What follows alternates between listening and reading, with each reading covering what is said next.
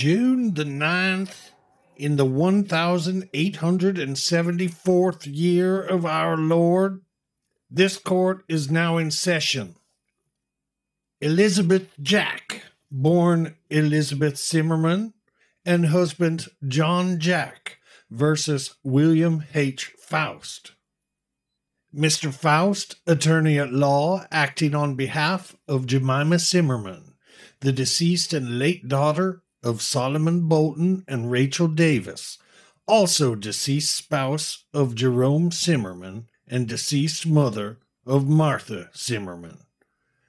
Counsel for the plaintiff may approach the bar and call first witness. Thanking you, Judge, Your Honor.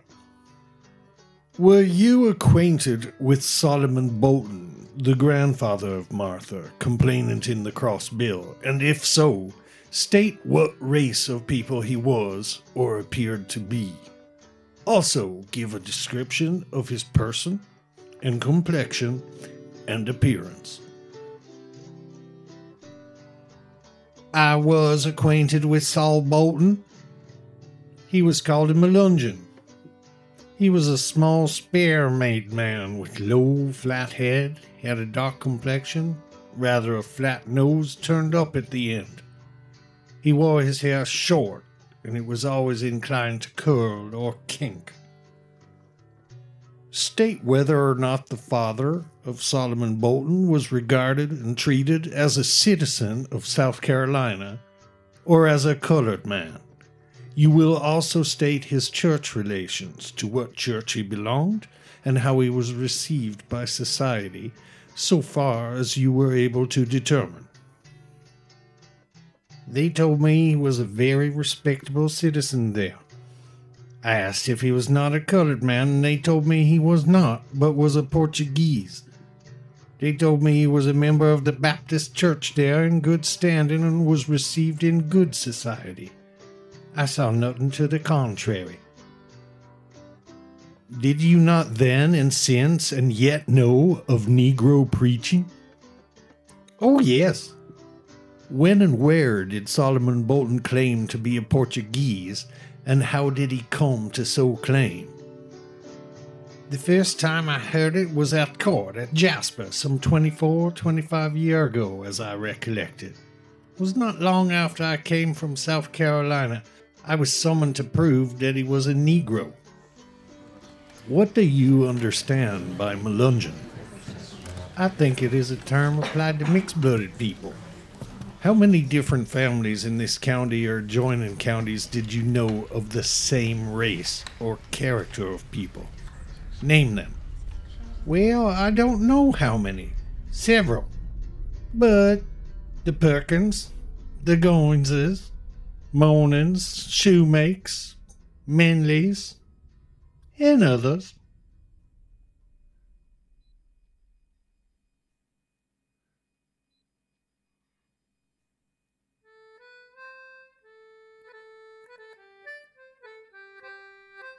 Hello there. I'm Brian Halpin, and welcome to the time before we were white.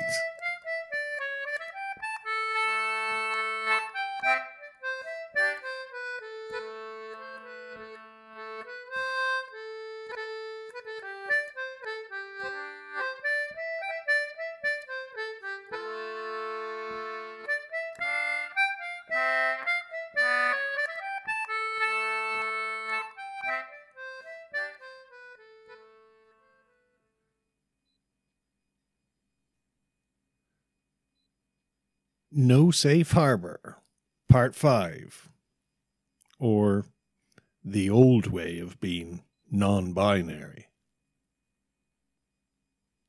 It is worth repeating here, in the strongest possible terms. Anthropologists and sociologists and genealogists alike are constantly hobbled by what should be called the Great American Problem. That problem is a fundamental belief in race and a need to define the infinite rainbow spectrum of human appearance in terms of this belief in clearly demarcated race categories. trying to solve the so called mystery of the Melungeons in terms of America's mostly binary race system is like describing Tex Mex cuisine or country western music as biracial or triracial. Take the Mexican rice served in restaurants all across America. Is Mexican rice a combination of Spanish European, indigenous Mexican, and African cooking traditions only? The answer is sort of, but only if we ignore that the Spanish borrowed many of their cooking traditions from Moorish Spain, and the Moors themselves, with roots in North Africa, had learned rice cultivation and cookery from other Africans and from the Arabs who had brought it from Persia to North Africa. Oh, and let's not forget the even earlier introduction of rice to America by the Portuguese, who had learned how to cultivate and cook it from both Africans and other peoples living near Portuguese trading colonies on the Bay of Bengal, modern Bangladesh, during the 1500s country western music is commonly seen as a simple intermingling of African and European musical traditions. And once more, this is only partly true. Country western music would seem unthinkable today without the sound of steel and western guitar. Yet steel guitar is a relatively recent import from the Hawaiian Islands. Western guitar borrows heavily from Mexican Spanish guitar, which in turn finds its traditions in the Gypsy, Jewish, and Moorish communities of Spain and North Africa. What about yodeling and Western swing music? Can anyone really draw a clear line back to the Alps to explain the prevalence of yodeling in early 20th century American country, folk, or old time music? No, not really.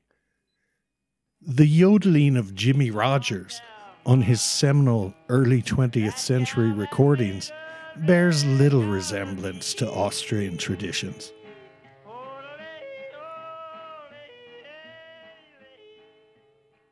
In fact, during the early years of the 20th century, there was a veritable outbreak of yodeling you could say yodeling was having a viral moment.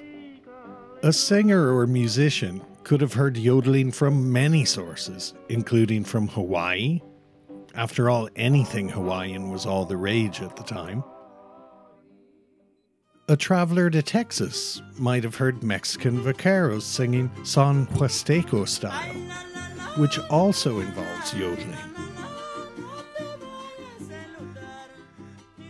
A visitor to northern Michigan and Minnesota might even have heard the joiking of Sami immigrants from northern Scandinavia.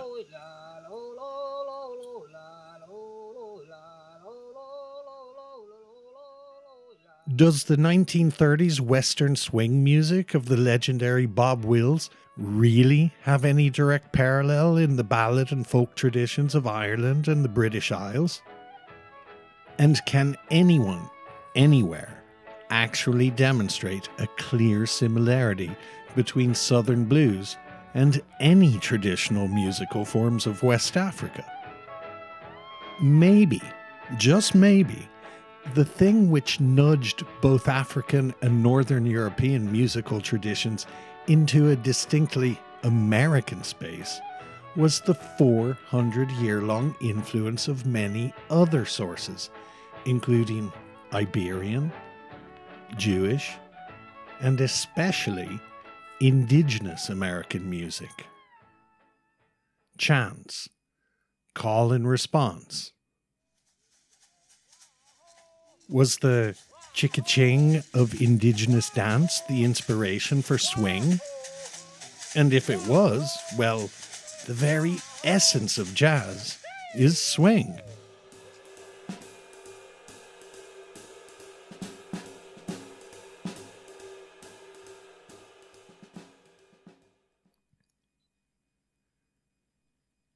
These analogies are imperfect, but they serve to illustrate that matters of ethnicity are fluid and complex.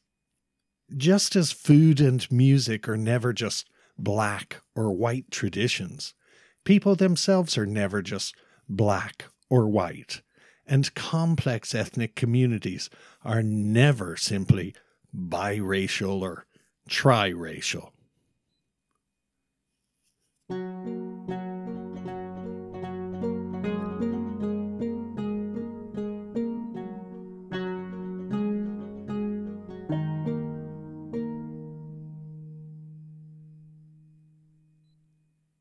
It is said that the first known use of the term Melungeon was in 1813. The word Melungeons is claimed to have appeared in the minutes of a primitive Baptist church, then located in Scott County, Virginia. Two female church members were in apparent dispute, with one accusing the other of harboring them Melungeons. Because the original pages of these church minutes are missing, and we're forced to rely on a series of transcriptions, this earliest record is contested by some.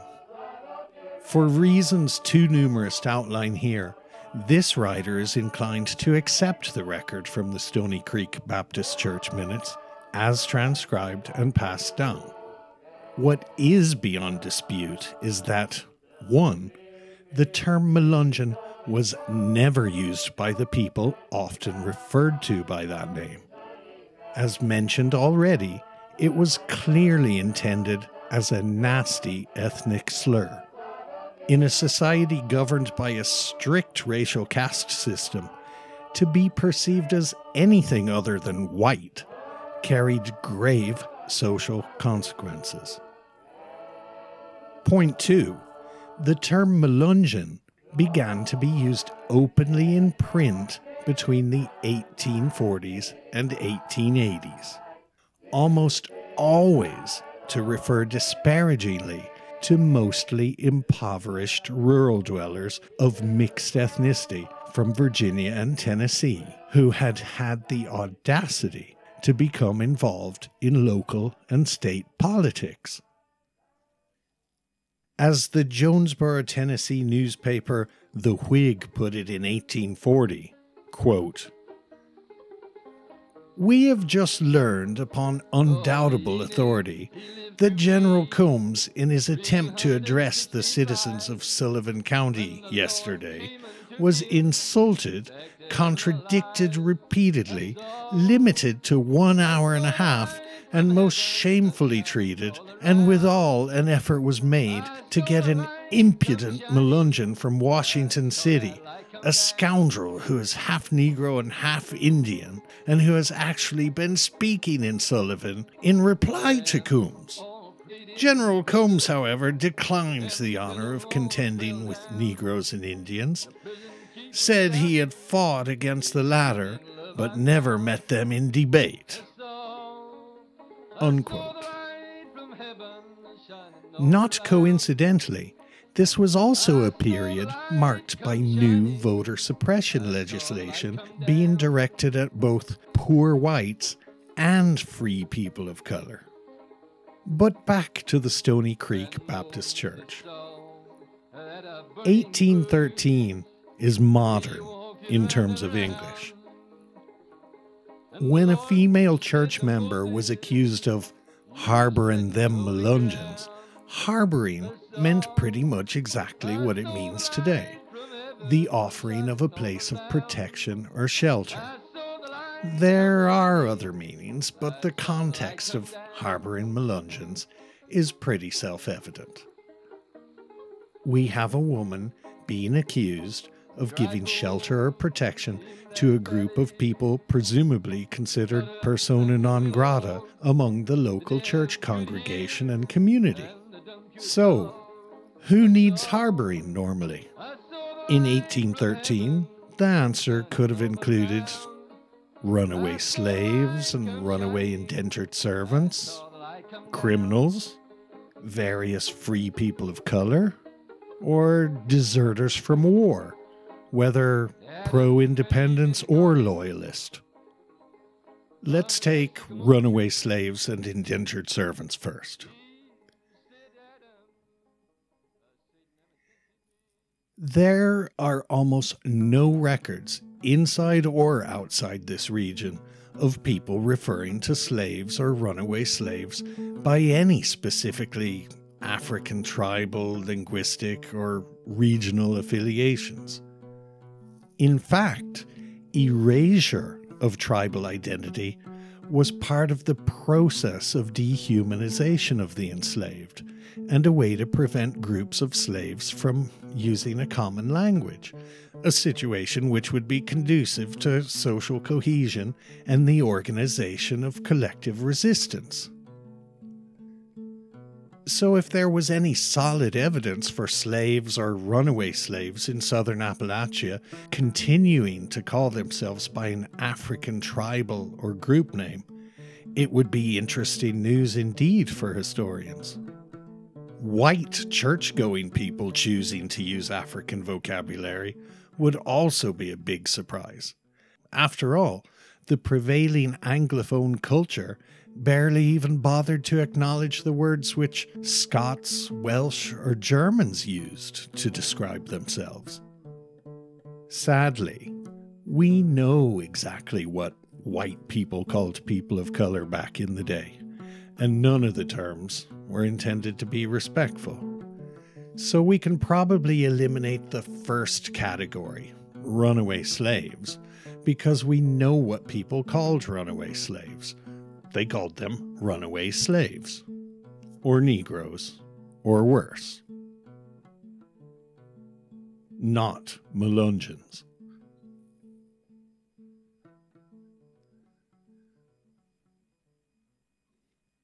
And what about the second category of people who might need harboring? Criminals. We can also probably discount this second possibility because there was no reason to call thieves, rustlers, or murderers Melungeons. Unless, of course, there was once a very specific kind of thief, rustler, or murderer. Could Melungeons have been a word used to describe another type of criminal in southern Appalachia? Mm, moonshiners and bootleggers? After all, distilling spirits without paying taxes had been made illegal already back in 1791. Of course, enforcing this law in mountain country was culturally and practically impossible. And since the word Melungeon shows up nowhere else outside of this region in reference to criminality, let alone bootlegging or moonshining, we can probably feel safe ruling that one out as well. This brings us to our third category of people who might have been in need of a safe harbor various free people of color. This is where our investigations begin to find some traction. Free people of color were in most ways only nominally free. The risk of entire families being kidnapped and sold into other states as slaves was a real and present danger. Free people of color were excluded from certain schools. Free people of color were not allowed to testify in court against people called white. Free people of color were often forbidden from owning guns and even dogs. Worst of all, free people of color were eventually excluded from voting. This podcaster's own research also shows families of color being disproportionately targeted by CSA or Confederate bushwhackers during the Civil War. Free people of color on the move, cattle drovers, migrants, people away from any familiar community were especially vulnerable. So, yes, it is not unreasonable to expect that the people being harbored by a member of the Stony Creek Baptist Church were people of color. But before we get to the fourth and final class of people who might have been in need of a safe harbor, deserters from war, we should take a serious ethno linguistic detour.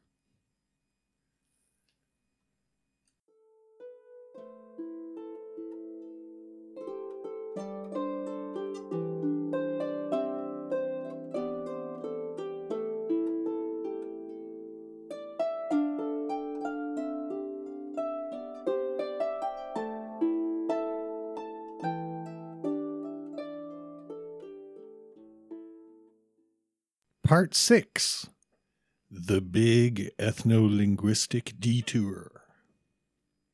This is where we try to parse out the difference between what people get called and who they actually are. There are, in fact, Romany gypsy words which sound similar to the word melungeon. The Welsh gypsy or Kale word for a donkey dealer is molungero, while the German gypsy or Sinti word for a wine cellar is the similar sounding molungero. There were certainly Romany peoples entering America since the time of Columbus, and we find early court records in British colonial America all over mentioning these so called Egyptians. Appalachia is in fact shot through with families of European Romany ancestry. But since most Romany peoples have their own names for themselves, endonyms, it seems unlikely that any non Romance speaking outsiders would have been using an obscure Romany occupational word as an insult. And while certain communities were certainly suspicious of, and even downright hostile toward the Romany, most gypsies at the time were more likely to receive a cautious welcome as colorful itinerant traders and entertainers.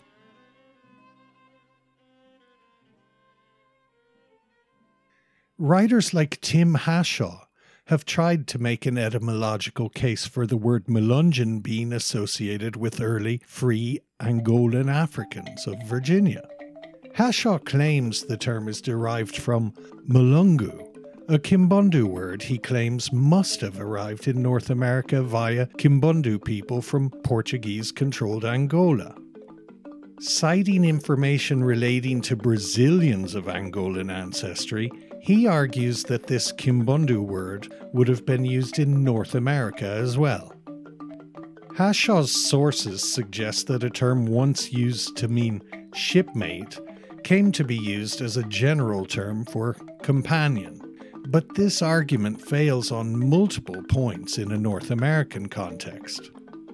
The most obvious immediate problem is the complete absence of the word Mulungu or Melungeon from any record whatsoever in the two centuries between 1619 and 1812.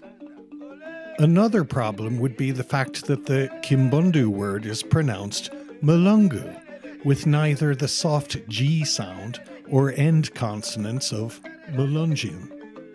In a lengthy article found all over the internet, Hashaw presents the opinions of Dr. John Thornton and one or two others concerning the possible etymology and meaning of Mulungu.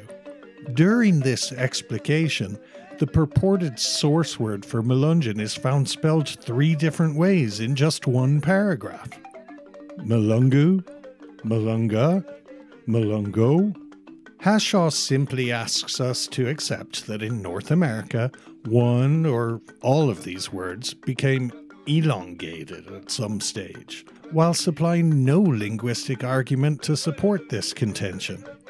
This commentator would need to see at least a few examples of this spontaneous elongation to be convinced. Of course, as language develops, words do tend to spontaneously compress or contract. Maybe Melungeons is a shortening of them ol' Injuns, to use a term of the time. Harboring them old Injuns? Who knows? This podcaster is by no means an expert in Bantu languages, but the only one of these words I was able to find after a brief look through pre 20th century Portuguese Kimbundu dictionaries was malunga, a word apparently meaning rings, bracelets, or irons, or even musical instruments for invoking spirits.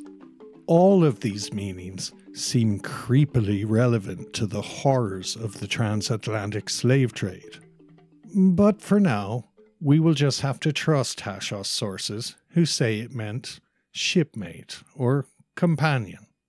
It is certainly true that Kimbundu speaking Mbundu people represented perhaps one in ten of all Africans transported to colonial North America prior to 1807. But as already noted above, there is simply no evidence for later free people of color in southern Appalachia continuing to refer to themselves by any African language term. Hashaw's argument asks us to believe many more highly unlikely things. One, that a group of free people of color carefully maintained a cohesive ethnic identity as Mbundu or Kakongo people for 200 years, while simultaneously fighting tooth and nail through public courts to deny a connection to any such ancestry. Hashaw claims these free people of color from Virginia to be an Angolan community speaking Kimbundu, even though free people of color from 1600s Virginia are known to have intermarried with virtually every ethnic group under the sun within a few years.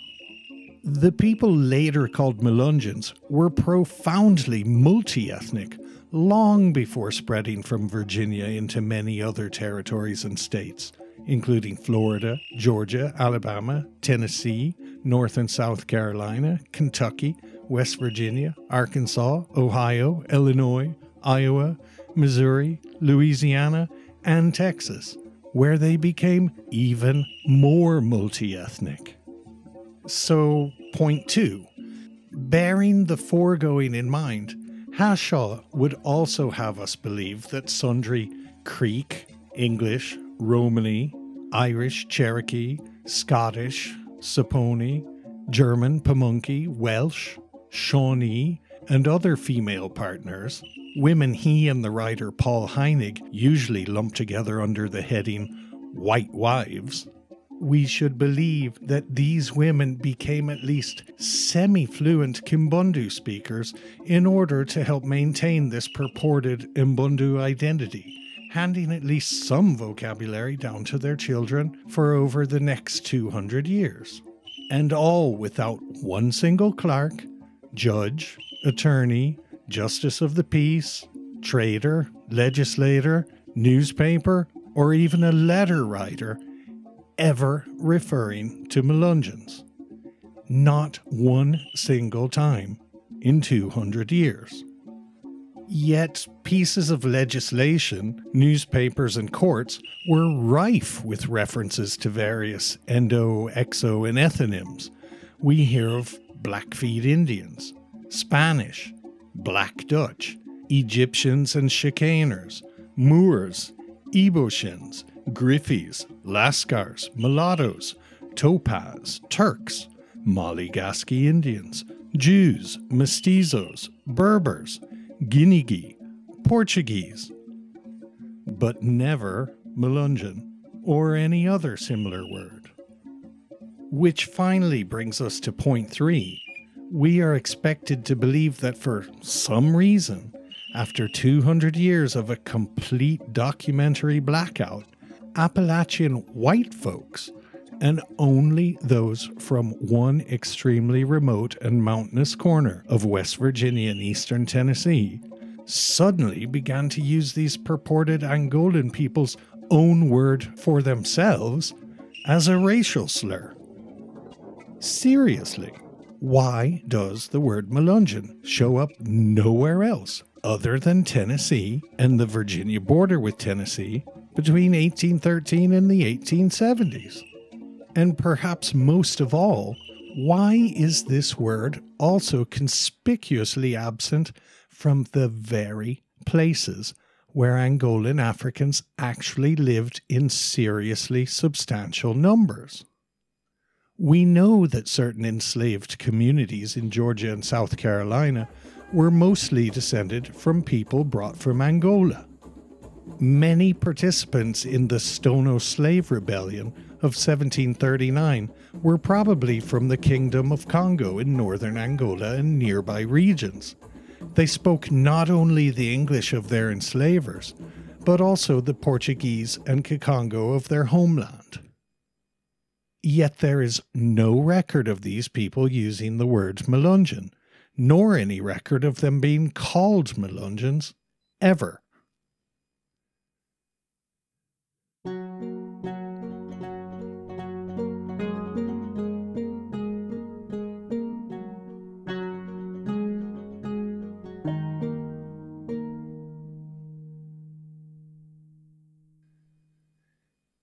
There are many, many more arguments against Hashaw's thesis and lack of historical rigor, but the simplest killer is this. Of all the many families later called Melungeons, there is little compelling evidence, let alone proof, that any patriarch of any family called Melungeon actually arrived in America from Angola. For decades now, people researching their multi ethnic Melungeon roots eventually land on the web pages of people like Tim Hashaw, who, as a reasonably accomplished writer and journalist, is very adept at presenting historical speculation as if it were impeccable fact based historical scholarship. Consider two core families among the people called Melungeons the Bunches and the Goins. Hashaw works so hard to tie his own Goins people back to the first Angolans to arrive in America in 1619, presumably in order to bolster his Malungu theory, that he resorts to pulling word tricks out of the bag again. This time, he connects the surname Goins to the Irish surname Gowan, and then Gowan to Gawain, and Gawain to Gerweer, and Gerweer to Grashir, using obvious mistranscriptions of original records which no longer exist. One of the earliest members of the Goins people in America, Myhill Gowan, is even clumsily re rendered as Michael Gowan, when it seems far more likely that this man's given name comes from the early colonial Virginian Myhill family. The simple truth is, we do not know who the progenitor of the Appalachian Goins family was. Just as we do not know the true progenitor of the Appalachian Bunch family, hard as some people try to make it be John Punch, the first enslaved person in America. But Americans will rarely let tedious facts get in the way of a good story.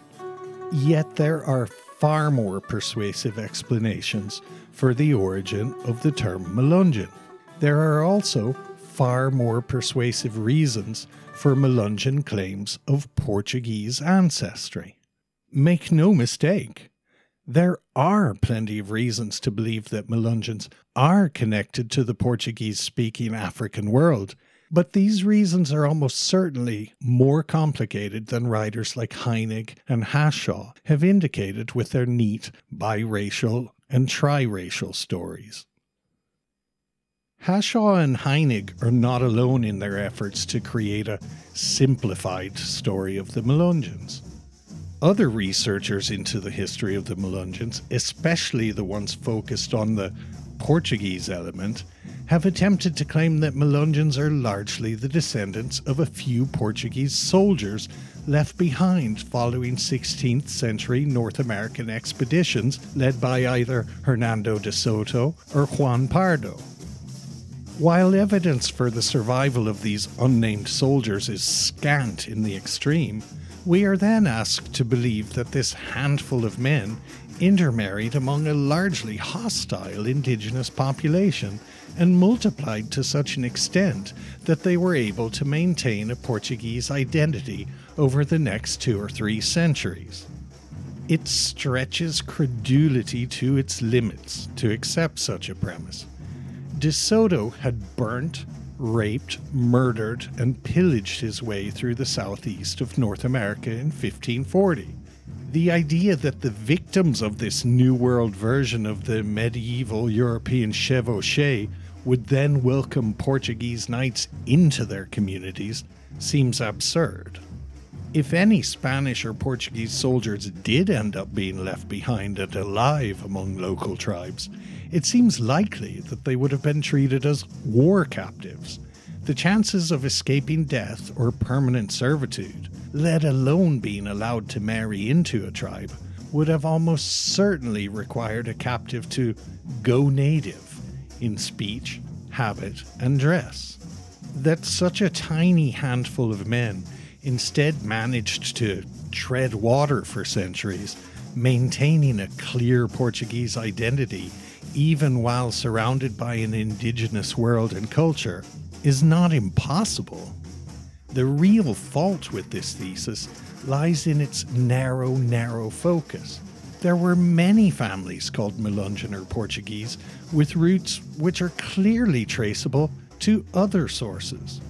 To believe that all Melungeons are the descendants of a dozen members of a failed Iberian exploration party just seems silly. Silly because we are expected to believe that a Portuguese maroon community somehow popped up 250 years later, ready to fully participate in Anglo American property owning and relatively literate society. Additionally, the De Soto and Pardo expeditions were overwhelmingly manned by Spaniards, not Portuguese. Why then should Melungeons overwhelmingly claim Portuguese rather than Spanish ancestry? And all of this is leaving aside the complete lack of archaeological or indigenous folkloric evidence for any Portuguese military veterans having ever lived among or alongside any indigenous peoples of the southeast.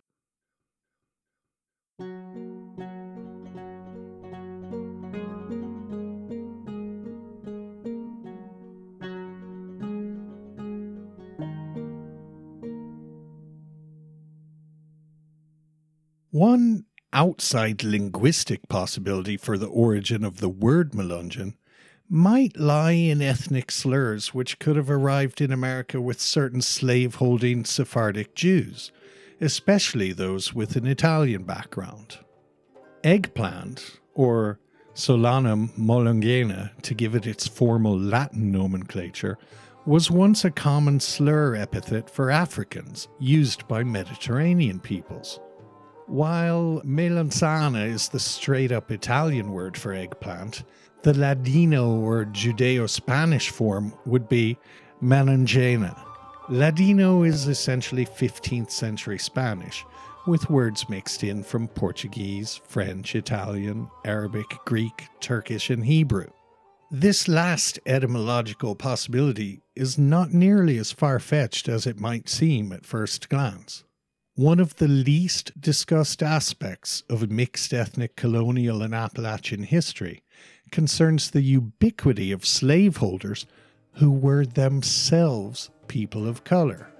Because America has so perniciously patrolled its narrow race categories, whenever slaveholders of color are mentioned, people simply presume these people were free or formerly enslaved or indentured sub Saharan Africans or African Americans. Even people who are well aware of the historical existence of free people of color tend to equate the term people of color solely with people of sub Saharan African roots. It seems to have never occurred to writers like Paul Heinegg a man considered by many as the go to source on the subject, that many of the people he places under the catch all term free African Americans were in fact brown skinned people from non sub Saharan African ethnic groups as well. It seems equally strange that no one has ever queried how, if free people of colour are almost all supposed to be the descendants of penniless indentured African American men and equally penniless indentured Northern European females, how so many of them became substantial property and slaveholders within a single generation of arriving in America. We might expect one or two, or even a few, to do well for themselves in such a short time but the sheer number of free persons of color who would go on to become large property and slaveholders is remarkable. Your podcast host submits here and now that the deepest roots of many people and many families later called Melungeons, especially those who insisted on a Portuguese identity.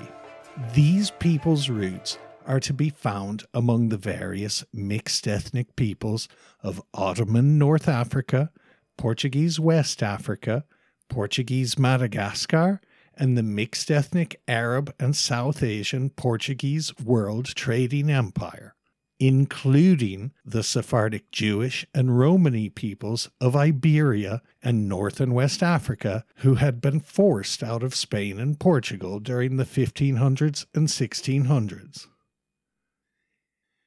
These mixed ethnic Luso African and Luso Asian merchants, with Luso referring to Portugal, were adventurers. Adventurers meaning capitalist speculators, and traders in commodities and slaves. To reiterate, their number very often included the aforementioned members of the Iberian Jewish and Romani gypsy communities who had been expelled from Spain and Portugal. In West Africa, especially, these Luso African people were known as lançados. As a writer in Littell's Living Age wrote in an article about the Melungeons in March 1849, quote, The legend of their history, which they carefully preserve, is this. A great many years ago, these mountains were settled by a society of Portuguese adventurers, men and women, who came from the longshore parts of Virginia that they might be freed from the restraints and drawbacks imposed on them by any form of government. Unquote. Or consider this snippet from Alex C. Finley's History of Russellville in Logan County, Kentucky, which is to some extent a history of Western Kentucky, published 1878. Quote, one Morris, a Portuguese, and Bird, Porty, and Goins, Egyptians, were slavers. That is, they owned a vessel which they used to kidnap Negroes from the coast of Africa and transport them to America and sell them into slavery. On one occasion, there was a fearful storm arose and drove their vessel a wreck on the coast of South Carolina. These men and families were all saved, but when they attempted to form alliances with the white people, the whites objected to their sons and daughters marrying Portuguese and Egyptians, and so these people intermarried among each other, and after living there for several years and failing to be recognized by the white people as equals, concluded to emigrate to North Carolina, where they expected to meet with a more cordial reception. Unquote. But these lançados, mixed ethnic merchants and slave traders of Senegambia, Angola, and elsewhere along the west coast of Africa, are far from being the only people who would have been called Portuguese during colonial and frontier times. US citizens today are profoundly unaware of the number of Portuguese present in England and Anglo America during the 16th, 17th, and 18th centuries, and Americans are equally unaware of the sheer range and number of people who would have self identified as Portuguese. Dutch, Spanish, and Portuguese traders had swamped English and Anglo American ports with goods, including slaves, from their own colonies during the 1640s, a situation only partially remedied by the British Navigation Acts of the 1660s a large contingent of Cromwellian English Civil War veterans had in fact fought alongside the Portuguese in their own War of Independence from the Spanish crown during the 1660s, reinforcing an already close Anglo Portuguese military cooperation and trade ties going right back to the 1300s. In other words, the Anglo world was familiar with and in many ways intertwined with the Portuguese world at the exact moment the English were establishing their first proper foothold in North America. So, the illegitimate slave offspring of the West African lançados would have also been called Portuguese. The physician to Queen Elizabeth herself, Rodrigo Lopez, was Jewish but called Portuguese. And what were the Jews of Denmark called? Portuguese. This is relevant as Danish Jews were present in the West Indies as early as 1655, and Danish neutrality during various wars between European powers allowed the Danes to prosper by trading slaves and other goods with everyone, including Anglo America. English and Welsh Romany families such as the Evans, Knights, and Vincents were also called Portuguese. The Jewish settlers of Georgia as early as 1733, often called Portuguese. American Indian families of Longshore and Tidewater, Virginia, who intermarried with Luso Africans before migrating to Tennessee during the 19th century. Yep, they were called Portuguese. The Colones people of Rio de Janeiro, Portuguese gypsies who left Iberia for Brazil during the 1500s and 1600s, some worked as sailors and could be found in ports all along the North American seaboard. And yes, these people were also called Portuguese. Has anyone here ever heard of the Lascars? Lascars were Indo Portuguese sailing crew from Portuguese colonies in India. But they were just called Portuguese. What about Peter Francisco, foundling and celebrated Revolutionary War soldier. Yeah, he was Portuguese.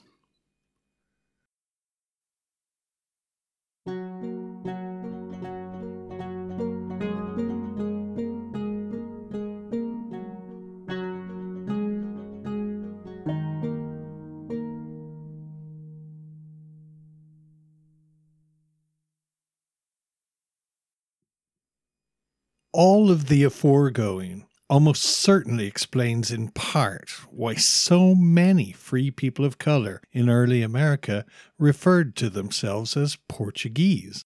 The term was not randomly plucked from the air solely as a false pretense for hiding African ancestry the term only later evolved into a quasi legal, quasi ethnic category used by free people of color to assert and protect their rights.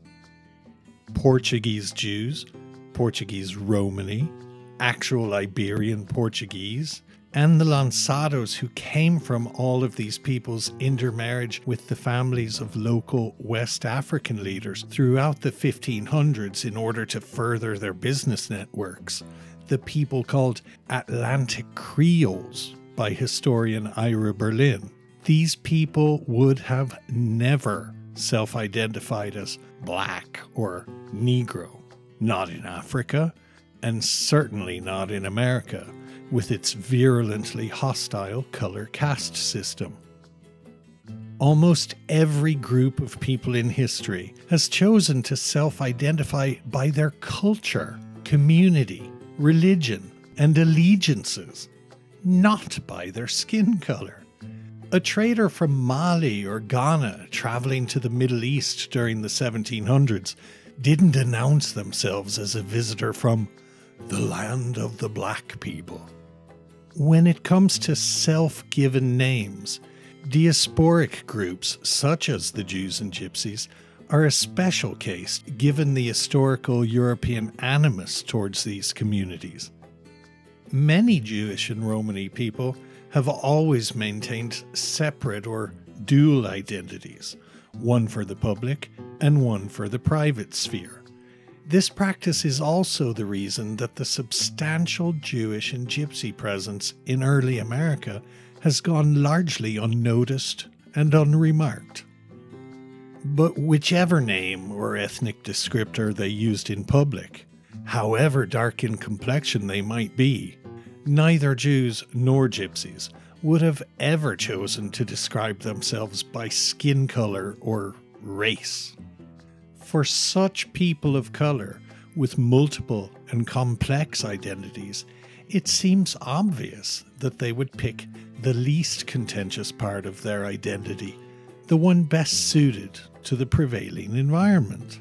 In many cases, in racist America, this identity would have been Portuguese. And when these Luso African people arrived in America, the playbook which had served them so well in the Portuguese world was also brought to bear in Anglo America. Economic advantage and favorable trade terms were gained through early and judicious intermarriage with indigenous peoples, for example.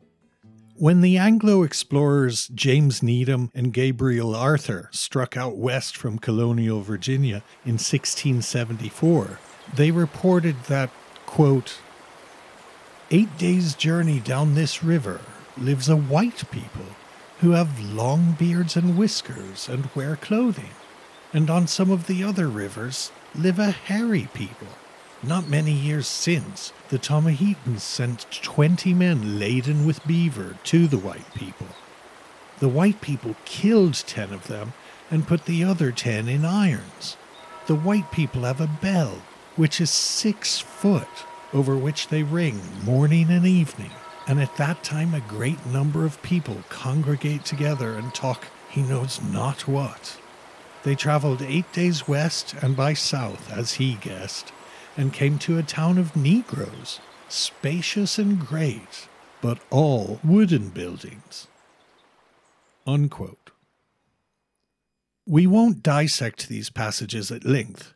What matters, and what the Needham and Arthur expedition made clear, is that long before any white Englishman had ever set foot in the Carolina Piedmont, southern Appalachia, or the interior of the Deep South, there were already small communities of people from all over the world. Not a few Portuguese stragglers from the De Soto expedition living in isolation, but active, interconnected land, sea, and river traders Spanish, French, African Maroons, Metis, and sundry denizens of the Portuguese world trading empire, including lançados, already interacting and almost certainly intermixing with the Yuchi, Occaneechi, Shawnee, Catawba, Waxhaw, Cherokee, and many other indigenous peoples. These complex multi ethnic communities almost certainly furnished a great number of the people who would later migrate into areas later perceived as Melungeon heartlands in an effort to stay one step ahead of the emerging Anglo American binary racial caste system. The evidence for these assertions isn't found in the cherry picked Y haplogroup results of less than 10 Appalachian men. The evidence lies in looking at the origins, migrations, marriage patterns, camera lucida drawings, early photos, court transcripts, naming conventions, religious affiliations, property records, and the publicly available DNA results of over a quarter of a million Appalachians. Investigators always mention core Melungeon surnames like Bowling, Bolton, Bunch, Collins, Gibson, Goins, Miner, Mullins, Perkins, Shoemate, and all the rest. Yet they never seem to wonder why almost all of these families are also closely related to families bearing surnames like Adkins, Asher, Bland, Beninaley, Blankenship, Blevins, Brazil, Brock, Buffalo, Carrico, Castile, Combs, Diaz from the Hispanic Diaz, Delp, Driggers from Rodriguez, Ezel, Francisco, Hatfield, Justice, Kingsolver from Gonsalves, Ledbetter, McCoy, Meadors from Madaris, Nickens, Osborne, Oxendine, Rose, Scruggs, C.A. Sisk Starnes, Wingo, Zion. The list is large and very, very conspicuous by the number of non white Anglo Saxon Protestant families among them. And yes, you heard right the Hatfields and McCoys of the famous feud. We'll save that particular story for an episode all to itself. Advocates of the American binary race paradigm never mention these deep and complex interconnected family and cultural community patterns when speaking of brown peoples, such as the Melungeons. The chauvinism and bigotry of constructed whiteness is clear. If a multi ethnic American looks more or less white, they're free to loudly proclaim their Polish, Italian, French, German, English, Scandinavian, or Irish ethnic roots however small the percentage of such claimed ethnicity. But if a multi ethnic American looks brown, are they encouraged to express or celebrate specific aspects of their multi ethnic heritage? Malagasy, Iberian Jewish, Catawba, Romani, Menorcan, Igbo, Konkan, or indeed Portuguese? Oh no, they are not. In fact, they are dismissed. Almost all of the aforementioned peoples have been erased from the mainstream white historical record of America. Descendants of such people, if they did not marry carefully, eventually becoming able to pass as white, they ended up being lumped into the groups now called triracial isolates. But before we disappear down an endless rabbit hole, let's remind ourselves of a very simple fact.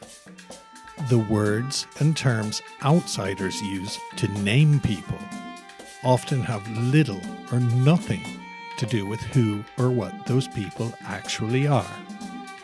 Hell, even the words people use to name themselves often have little or nothing to do with who or what they actually are. There are many people in Appalachia who were called Black Dutch.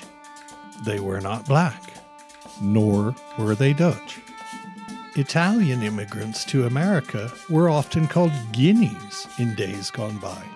This was obviously an ethnic slur, meant to equivalate dark hued southern Italians with Africans. No one seriously believes that Sicilians were actually from Guinea. And likewise, finding the origin of a word, a word like Melungeon, does not mean that we have found the origin or ethnicity of a people or community. Just because someone was once called white trash does not prove all white ancestry, nor does it make them trash. As we've already heard, to name a thing is a form of control. To name a thing is to create a new truth about that thing, whether true or not. To use a word or a name or a term in a certain way repeatedly actually bends reality. Consider the change in meaning of the word woke over just the past 20 years. So remember, when someone got called a Melungeon, someone was trying to create a meaning and a truth about certain people. But the deeper we dig and the more we learn about the people called Melungeons, the more we begin to realize that this actually isn't a story about weirdly exotic or isolated people. It's a story about the lies and myths at the heart of American identity itself.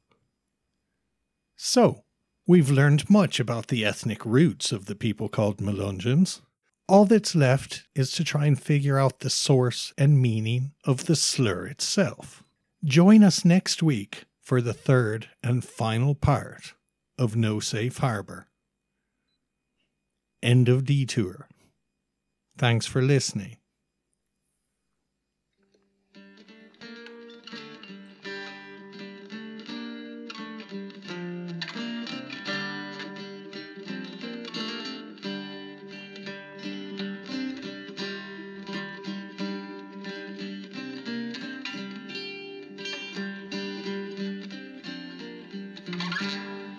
This episode of Before We Were White was written and produced by your host, Brian Halpin. Before We Were White main theme, performed by Dave McLaughlin, Rodney Lancashire, Ray Cohn, and Steph West. Visit the Before We Were White YouTube channel for bonus content related to each episode. Episode notes, resources, show transcripts, and further reading lists are available to supporters on our members page at beforewewerewhite.com. Supporters are also added to our social media forum where they can field questions pertaining to podcast episodes and much more. This show is kept on the road with the help of our friends Leanne, Jane, Pamela, Tara, and Julie. If you would like to support us as well, please visit www.beforewewerewhite.com forward slash support. Every contribution helps, large or small. Thank you.